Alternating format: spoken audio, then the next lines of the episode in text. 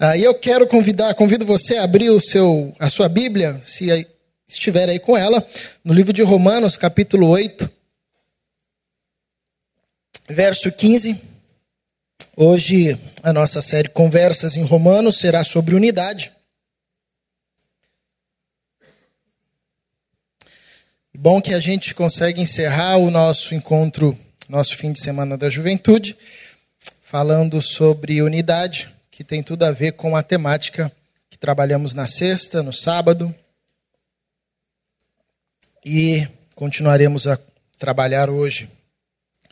Romanos capítulo 8, verso 15. Antes de ler, quero dar um aviso importante. Uh, nós teremos almoço hoje aqui na nossa igreja, organizado pelos jovens. Então, se você uh, quiser e puder, fique com a gente. Uh, todo o valor arrecadado no almoço será revertido para o Retiro Jovem, uh, para a gente patrocinar inscrições e, e, lidar com os demais custos do retiro. Então, se você quiser estender esse tempo de comunhão, uh, não deixe de participar com a gente no nosso almoço, que vai acontecer logo depois da nossa celebração. Romanos, capítulo 8, verso 15, diz assim a palavra de Deus por intermédio do apóstolo Paulo. Porque não recebestes o espírito de escravidão, para viverdes outra vez atemorizados, mas recebestes o espírito de adoção, baseados no qual clamamos: Abba, Pai. Vamos ler mais uma vez. Porque não recebeste o espírito de escravidão? para viverdes outra vez atemorizados, mas recebeste o espírito de adoção, baseados no qual clamamos, Abba Pai. Paizinho, que a tua palavra nos seja alimento,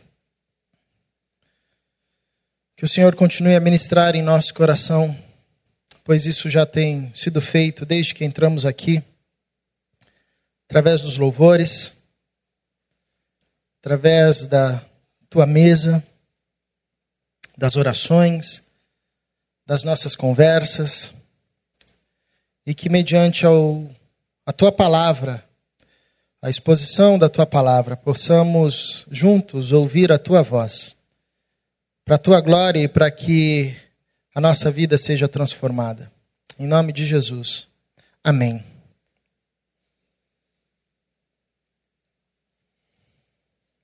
Semana passada nós falamos sobre o justo viverá por fé e hoje nós, em Romanos, falaremos sobre unidade. Ah, nós aproveitamos que esse é o mês da reforma e, como o livro de Romanos foi um livro importantíssimo para a reforma protestante, ah, nós achamos por bem meditar e refletir sobre algumas temáticas ah, do livro de Romanos. Né? Nós poderíamos falar sobre muita coisa do livro de Romanos, mas escolhemos alguns tópicos e a unidade é, foi um ponto ah, que nós decidimos para a reflexão dentro do livro de Romanos. E é interessante isso na perspectiva do apóstolo Paulo, porque o apóstolo Paulo, ele dá muita ênfase a essa questão da unidade. Na verdade, isso é muito claro na lógica do apóstolo Paulo, nas suas, em suas cartas. Nós lemos aqui no começo o livro de Efésios, capítulo 4, do verso 1 ao verso 6, onde o apóstolo Paulo vai enfatizar a unidade cristã, encorajando aos irmãos ah, de diversas igrejas pelas quais ele passou e escreveu as suas cartas, ah, para que vivam a unidade. Na lógica do apóstolo Paulo, obviamente, fazendo eco às palavras de Jesus e dos demais apóstolos, não fazia sentido ah, viver a realidade da fé se não fosse na perspectiva da unidade, se não fosse na perspectiva do nós, do nosso. Foi assim que Jesus, por exemplo, ensinou ah, os discípulos a orar, orando tudo no plural. Pai nosso, pão nosso, as nossas dívidas, não nos deixes cair em tentação. Ah, porque Jesus, nos, a partir dos seus discípulos, está ah, ensinando e iniciando na história o que a gente chama de igreja. Igreja é esse povo que partilha ah, desse milagre maravilhoso de ser um, mesmo sendo muitos. E esse é o grande desafio, era o grande desafio que o apóstolo Paulo enfrentava, por isso que diversas vezes ele escreve por unidade, é, sobre a unidade, porque você sabe onde se junta mais do que uma pessoa já dá problema, né? Então, quando você junta muitas pessoas ah, de diversas culturas, de diversas. Ah, é, que têm diversas visões de mundo, bom, a chance disso dar errado é muito grande. Então, o apóstolo Paulo, diversamente, de, é, por várias vezes, escreve aos irmãos ah, sobre unidade. E é interessante que ele também ressalta isso no livro de Romanos. Para falar a verdade, faço um desafio para você: ler o livro de Romanos a partir da perspectiva da unidade. Parece que o apóstolo Paulo, pelo menos nos três primeiros capítulos, está trazendo um dado importantíssimo: que o pecado, a queda, afetou diretamente a nossa capacidade de sermos um. No capítulo 1, a partir do verso 18, o apóstolo Paulo diz: Porque os homens ah, negligenciaram a glória de Deus, eles começaram a se relacionar fora do propósito, de uma maneira não natural, de uma maneira que não era para se relacionar, e isso gerou danos às relações humanas. No capítulo 2, o apóstolo Paulo também vai falar a respeito dos gentios, ah, que não conheciam a lei de Deus e por isso viviam em um estado ah, de relações que não faziam muito sentido. No capítulo 3, quando o apóstolo Paulo vai dizer que todos nós pecamos, todos nós estamos distantes da glória de Deus, ele vai recitando ah, um salmo, dizer que os nossos pés são ávidos ah, para correr para o mal, em direção ao mal, nossas mãos são ávidas por sangue, ou seja, o apóstolo Paulo, em certo sentido, destaca que a queda e um dos efeitos da queda foi uh, a nossa capacidade de viver em unidade. A partir do pecado, a partir da queda, nós não conseguimos uh, ou temos muita dificuldade de preservar a unidade e de vivermos em unidade e de vivermos considerando o nosso próximo como uma extensão de nós mesmos, porque esse é o sentido da, da unidade. O sentido da unidade não é pensarmos iguais, de forma igual, de forma semelhante, ou sermos iguais, não é uniformidade. O sentido da unidade é olharmos para o próximo como extensão. E nós tínhamos isto na criação. Você pode bem lembrar aí puxar na sua memória que em Gênesis, na criação ah, do homem e da mulher, o texto vai dizer no final do capítulo 2 que homem e mulher estavam nus, mas não se envergonhavam. No capítulo 3, após a queda, Moisés traz um dado incrível. Que quando eles comeram do fruto, abriram-se os seus olhos e eles enxergaram que estavam nus e tiveram vergonha um do outro. Olha que interessante, a queda afetou ah, diretamente a forma como o homem se enxergava ah, em relação à mulher e como a mulher se enxergava em relação ao homem. Eles perdem essa capacidade de extensão e passam a se ver como outro. Isso é tão verdade que Gênesis capítulo 5, verso 2, vai dizer que quando Deus fez homem e mulher, os abençoou com o nome de Adão. Eu sempre cresci aprendendo que Adão era o nome do homem, mas na verdade Adão era o nome do casal. Deus os abençoou e lhes deu o nome de Adão, porque eles eram uma unidade. Mas Gênesis capítulo 3 vai dizer que por causa da queda, Adão assume o nome do casal para si e dá à mulher o nome de Eva. Isso ganha ainda mais peso porque no capítulo 2, Deus coloca os animais à frente de Adão e pede para que ele nomeie todos os animais. Ele passa dando nome a todos os animais. Ah, e Deus faz do homem a mulher. E quando Adão vê a mulher, Adão não coloca nome na mulher. Ele apenas diz varoa. Eu sou varão, ela é varoa, porque nós somos ah, uma extensão um do outro. Mas ele não dá nome à mulher. Ele só dá nome aos animais, porque os animais eram diferentes dele. Agora, na queda, Adão dá nome à mulher como se estivesse catalogando-a, assim como fez com os animais.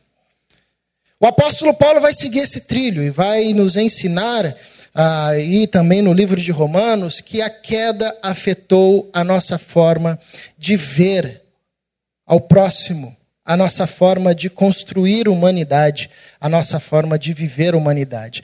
Logo, se a queda gerou esse resultado, a salvação em Cristo Jesus reverte esse resultado, ou nos chama para uma nova perspectiva de vida. Se antes, na queda e na lógica da queda, vivíamos a partir da lógica do eu, como um ser solitário autônomo, agora a partir de Cristo Jesus, a lógica de vivência é outra. É um eu formado pelo nós. Se antes a lógica era o meu, agora em Cristo Jesus, a lógica é o nosso. E é interessante esse texto porque ele tem ou traz muitos ensinamentos sobre unidade. E o primeiro ensinamento está relacionado ao contexto. Esse é um texto no capítulo 8, trinitariano. Você vê o Deus Pai agindo, Jesus Cristo agindo e o Espírito Santo, o Espírito Santo agindo. Ah, nós precisamos aprender como ser igreja e como ser humanidade a partir da Trindade, porque a Trindade é esse mistério de uma comunidade unida e harmônica,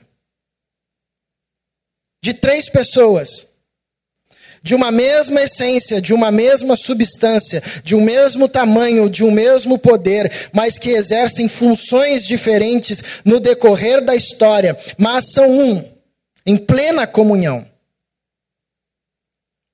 Nós precisávamos refletir mais sobre ah, essa vivência da Trindade.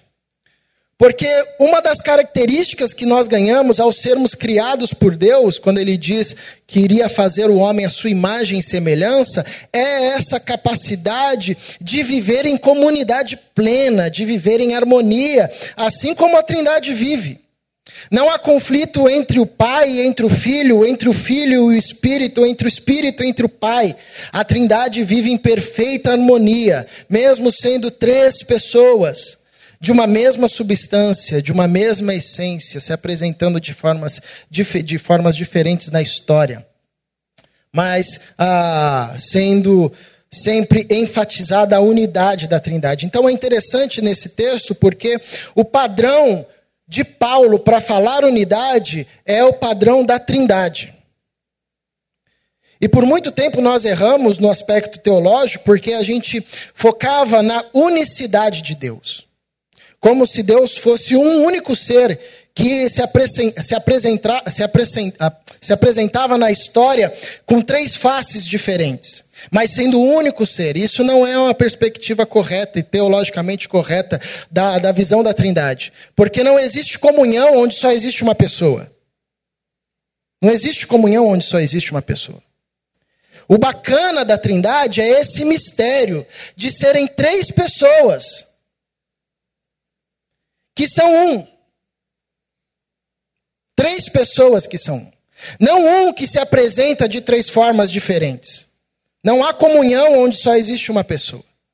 Mas três pessoas que vivem profundamente envolvidos e embanhados pelo amor. Que você, quando olha para os três, só consegue enxergar um. Não importa se é na face do Espírito, não importa se é na face do filho, não importa se é na face do pai. É o que Jesus disse aos seus discípulos quando eles falaram: Mostra-nos o Pai. Jesus disse: Quem vê a mim, vê ao Pai. Nós somos um. Nós somos um. É assim que Deus quer que vivamos. Esse é um presente que nós herdamos no que nós chamamos imagem e semelhança de Deus. É por isso que o primeiro casal tinha um único nome: Adão. Assim como Deus. A gente usa um único nome para Deus, mas fala de Jesus como Deus, do Espírito Santo como Deus, do Deus Pai como Deus. Esse é o presente que Deus quer dar à sua igreja, essa capacidade de viver ah, num amor tão envolvente, tão harmônico, que cada vez mais nós vamos vivendo essa realidade do um, mesmo sendo muitos. Isso é um milagre, por isso não é construído por mãos humanas. E por isso que o apóstolo Paulo vai dizer que isso é fruto de uma transformação. Por isso, a primeira evidência nesse texto de unidade é o padrão da Trindade. Esse é o padrão que Deus projetou para a humanidade, esse é o padrão que Deus projetou para a igreja. E é interessante que, mesmo após a queda, a gente consegue visualizar isso em alguns momentos, em algumas instituições ah, da sociedade, em alguns momentos da vida, como, por exemplo, a família ou o casamento. Quando se caminha por muito tempo, parece, até fisicamente, que marido e mulher vão se aproximando tanto que eles vão parecendo assim fisicamente iguais. Nas relações, nas emoções. A família, quando se caminha na lógica da paz, na lógica da harmônica, na lógica da harmonia, ah, vai se ganhando um senso de unidade cada vez mais profundo. Mexeu com um, mexeu com todo mundo. Se um sente, todos sentem. A mãe que carrega o bebê na barriga, você olha e vê uma pessoa, mas são duas pessoas ali. Isso está presente. São lembretes que Deus deixou e deixa para que a gente relembre que a nossa unidade, a nossa humanidade só faz sentido quando a gente vive na perspectiva da unidade. Por isso é algo que nós devemos percorrer e desejar a todo instante. E por isso que Paulo enfatiza isso um segundo aspecto que eu acho interessante da unidade nesse texto é que o apóstolo vai dizer ah, que agora em Cristo Jesus nós não recebemos o espírito de escravidão. Porque antes de sermos encontrados por Cristo e nos encontrarmos com Cristo, nós vivíamos ah, sobre o espírito de escravidão, que nos conduzia a fazer ah, coisas que nos geravam e nos levavam à morte. Mas Cristo nos chama para uma nova vida, e essa é a ênfase do livro de Romanos. E nessa nova vida, nós não estamos mais ah, sobre a tutela e sobre o poder desse espírito de escravidão. Mas, sim, nós recebemos o espírito da adoção. Eu acho isso interessante. Porque a princípio não faz muita lógica, não tem muita lógica. O apóstolo Paulo diz: vocês não receberam espírito de escravidão, não estão mais sob a tutela do espírito de escravidão. Mas agora vocês receberam o espírito da. O contrário da escravidão, logicamente, seria liberdade. Como Paulo vai dizer em outras cartas: para a liberdade que Cristo vos libertou. O sentido ah, lógico, talvez, do texto seria: vocês não estão mais sobre o espírito de escravidão, mas agora vocês estão sobre o espírito de adoção. Então, Paulo está contrapondo a antiga vida, que era uma vida de escravidão, com a nova vida, que é a vida de adoção. E adoção tem a ver com família. Então, se na antiga vida, que era a vida pautada pelo espírito de escravidão, ah, nós vivíamos solitários e sem essa consciência de família, agora a nova vida em Cristo Jesus nos liberta, não apenas para a liberdade, mas nos liberta para vivermos em família. Isso é uma das ênfases do apóstolo Paulo. Ele vai enfatizar isso no capítulo 1, no capítulo 2, no capítulo 3, ah, revelando que o pecado afetou a nossa forma de ser família. Então é interessante nessa lógica do apóstolo Paulo, porque ele nos ensina que um dos frutos da salvação não é apenas a liberdade, o que é muita coisa, mas um, do, um dos frutos da salvação é que a gente tem o privilégio de ser, de ser parte de uma família. Isso é um dos sinais que revelam que a salvação do nosso Senhor Jesus Cristo está operando em nós. E que sinal é esse? É que nós passamos a ter senso de família cristã. É que nós passamos a ter desejo de estar na família da fé. É que nós passamos a ter desejo de preservar a unidade da família da fé. Porque o contrário de escravidão aqui nesse texto não é liberdade, o contrário de escravidão aqui nesse texto é família. Vocês antes viviam sob o espírito de escravidão. Viviam individualmente, viviam sozinhos, sem condição de fazer parte dessa família da fé, porque vocês não conseguiam mais se relacionar a partir da lógica da unidade. Vocês só conseguiam falar o que era meu, vocês só conseguiam pensar na sua própria, no seu próprio eu, no seu próprio ego. Mas agora em Cristo Jesus, vocês receberam o espírito de adoção vocês foram lançados para uma família. Eu acho bacana essa temática da adoção. Ah, porque é assim que nós nos, nos tornamos herdeiros, co-herdeiros com Cristo, filhos de Deus, por meio da adoção. E é interessante que quando Jesus Cristo ah, se faz carne e habita entre nós, ele experimenta isso também, ele é adotado por José. Então acho bacana ah, esse movimento, Jesus ele, ele dá exemplo em tudo. Então ele foi aquele que se tornou um, um ente adotado na família humana para que nós pudéssemos ser adotados na família Deus. Então o contrário daquela vida de escravidão em Cristo Jesus agora é a vida da família, é a vida da unidade, é a vida do nós, é a vida do eu. É por isso que em Cristo nós podemos orar, Pai nosso, pão nosso. É por isso que Paulo diz: preservem a unidade, lutem pela unidade, lutem pela paz, sejam um. Porque esse é o sinal ah, e o local para onde nós fomos chamados a viver ou libertos. Vocês não receberam o espírito da escravidão para viverdes outra vez atemorizados, mas recebeste o espírito de adoção. E outra coisa interessante ah, nesse texto é que quando nós vivíamos ah, no espírito de escravidão, nós vivíamos atemorizados. Mas agora, na família e no espírito de adoção, Paulo vai contrapor o atemorizado com um clamor que surge dos nossos lábios, que é Aba, Paizinho. Então, se no movimento da escravidão o que tomava o nosso coração era o medo, agora na família o que toma o nosso coração são os afetos. É a expressão carinhosa de amor. Aba é a expressão do bebê, da criança, que chama carinhosamente o seu pai.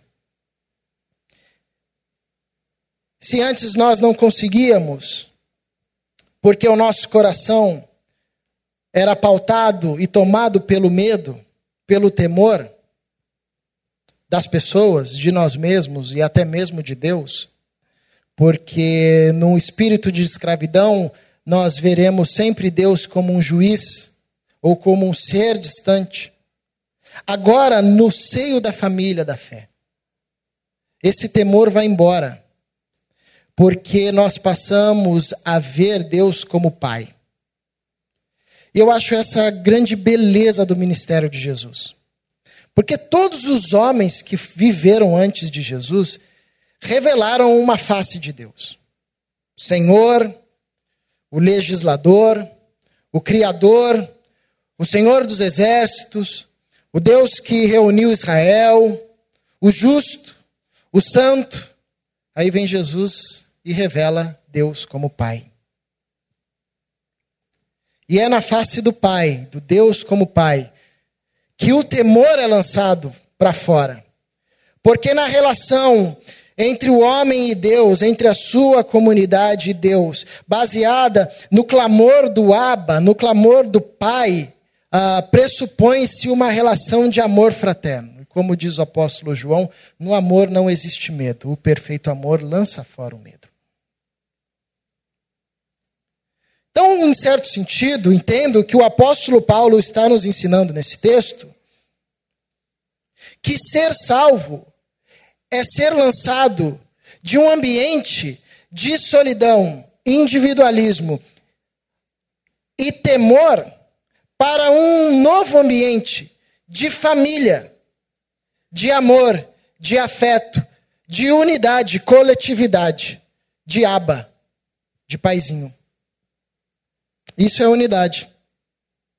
Não recebeste o espírito de escravidão para viveres outra vez atemorizados, mas recebeste o espírito de adoção, baseados no qual clamamos Abba, Pai. E novamente aqui não tem como ler esse texto sem lembrar ah, da oração de Jesus aos seus discípulos. Quebrando todos os protocolos, revelando aos seus discípulos o privilégio que eles teriam de chamar Deus de Paizinho. E quando você chama a Deus de Pai, você automaticamente está assumindo o compromisso de fazer parte da família da fé. Porque você chama Deus de Pai, eu chamo Deus de Pai, então automaticamente nós nos tornamos irmãos. Tinha um professor no seminário que dizia por diversas vezes: quem chama Deus de Pai não tem direito de escolher a quem vai chamar de irmão. Porque é isso. Eu chamo Deus de Pai, você chama Deus de Pai, e aí nós nos tornamos irmãos. Irmãos em Cristo Jesus e irmãos com Cristo Jesus. E é assim que nós quebramos a lógica da individualidade, ou na verdade é assim que Deus quebra em nós a lógica da individualidade. É nos lançando para uma outra plataforma de vida. E essa plataforma chama-se família. É nos inserindo através da adoção em Cristo Jesus na família Deus. E quando nós chegamos e vimos a família Deus, nós encontramos os nossos irmãos. E o legal da adoção, que a adoção não tem mérito algum, né? Não tem como você dizer, ah, eu sou mais irmão do que você. Na adoção é todo mundo igual, meu amigo. Você está aqui porque o Senhor te adotou. Ponto. Não foi mérito teu. Você não é o primeiro, não vai ser o último, é todo mundo igual, todo mundo veio pelo, meio pelo mesmo sistemas, pelo mesmo sistema, adotados em Cristo Jesus. E é impossível num ambiente da adoção a gente não viver naturalmente a lógica da unidade. Porque um dos desafios para vivermos a lógica do nosso, a lógica do nós, é justamente a questão meritória do mérito, que pauta a história do homem. Que pauta a história do primeiro casal, logo depois da queda, Adão diz: A mulher que tu me deste, isso é problema, foi o problema dela. Eu não tenho nada a ver com isso. A adoção nos coloca de joelhos e diz: Não foi mérito teu, foi pela graça de Deus expressa em Cristo Jesus. Então não há razão de haver disputa entre vocês se vocês foram inseridos na família Deus por mérito do nosso Senhor Jesus Cristo. Não há razão de alguém bater no peito e dizer-se mais ou dizer-se menos do que o outro, porque vocês não fizeram nada para estar aqui. Vocês estão aqui frutos do mérito de Cristo. Unidade. Unidade que se expressa em família. Minha oração diante desse texto é que esse seja um fruto evidente da nossa salvação. Porque penso que é isso que o apóstolo Paulo está querendo destacar aqui: um fruto evidente da salvação, da operação poderosa da salvação de Deus em nós é que nós passamos a viver não mais num ambiente pautado pela escravidão, mas sim no ambiente pautado pela adoção. Não mais na plataforma individual, individualista, solitária, da não família, mas nós passamos a viver em uma nova plataforma chamada família da fé graças a Jesus Cristo, que abriu mão do título de unigênito e se apegou ao título de primogênito. Abriu mão do título de ser único filho de Deus e apegou-se ao título do primeiro filho de Deus, para que Deus pudesse ter muitos, muitos filhos e filhas em Cristo Jesus, adotados pelo sacrifício do nosso Senhor. Convido você a ter um tempo de oração nós cantaremos mais uma canção.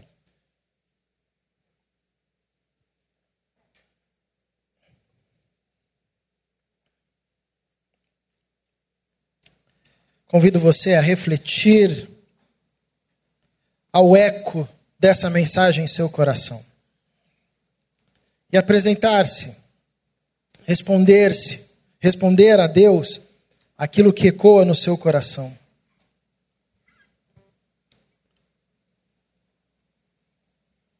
Clamando, pedindo, rogando, para que cada vez mais o fruto da salvação seja visto na sua vida, sobretudo nesse aspecto que nos lança para a família da fé.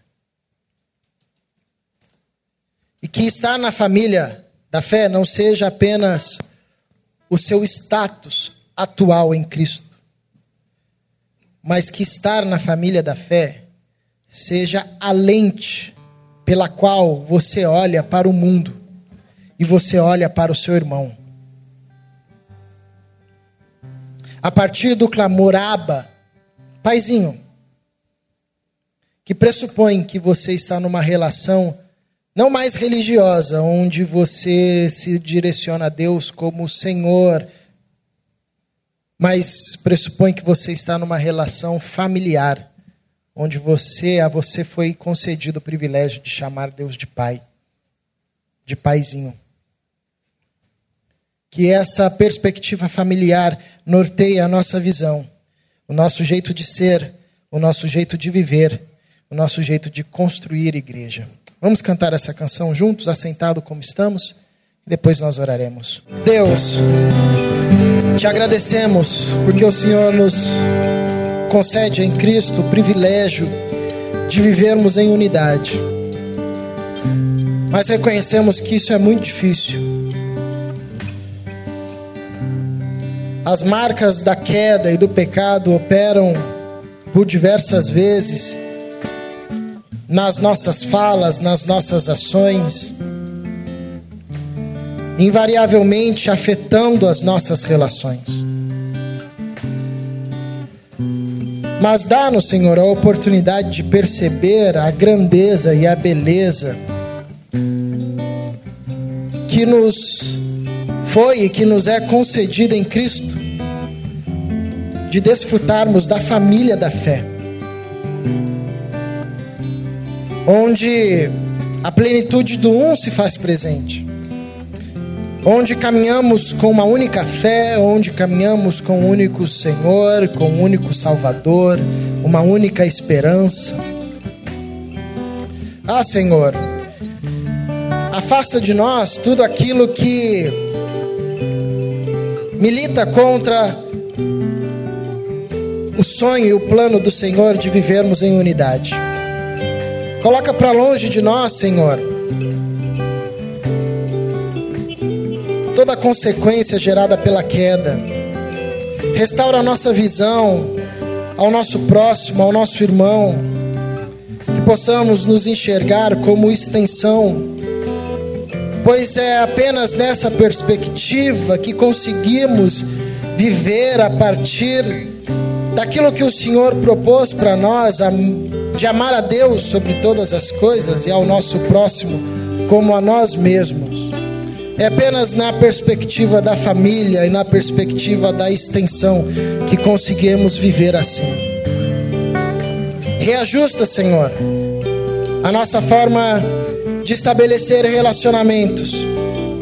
Porque em Cristo Jesus, o Senhor nos transportou desse ambiente de solidão, nesse ambiente de individualismo, nesse ambiente da não família, e o Senhor nos conduziu para um novo ambiente chamado família. Que possamos viver em família, como família, a partir do clamor Abba Pai. Que isso oriente o nosso falar que isso oriente o nosso estender as mãos, que isso oriente o nosso abraçar, que isso oriente o nosso proteger. Para a tua glória, como disse Jesus aos teus discípulos, para que na nossa unidade o mundo creia que o Pai o enviou. é o desejo do nosso coração. E cremos que o Senhor é poderoso para fazer infinitamente mais do que pedimos e do que pensamos. O Senhor é poderoso para gerar essa nova vida em nós, no nosso meio, para a tua glória em Cristo Jesus. Amém.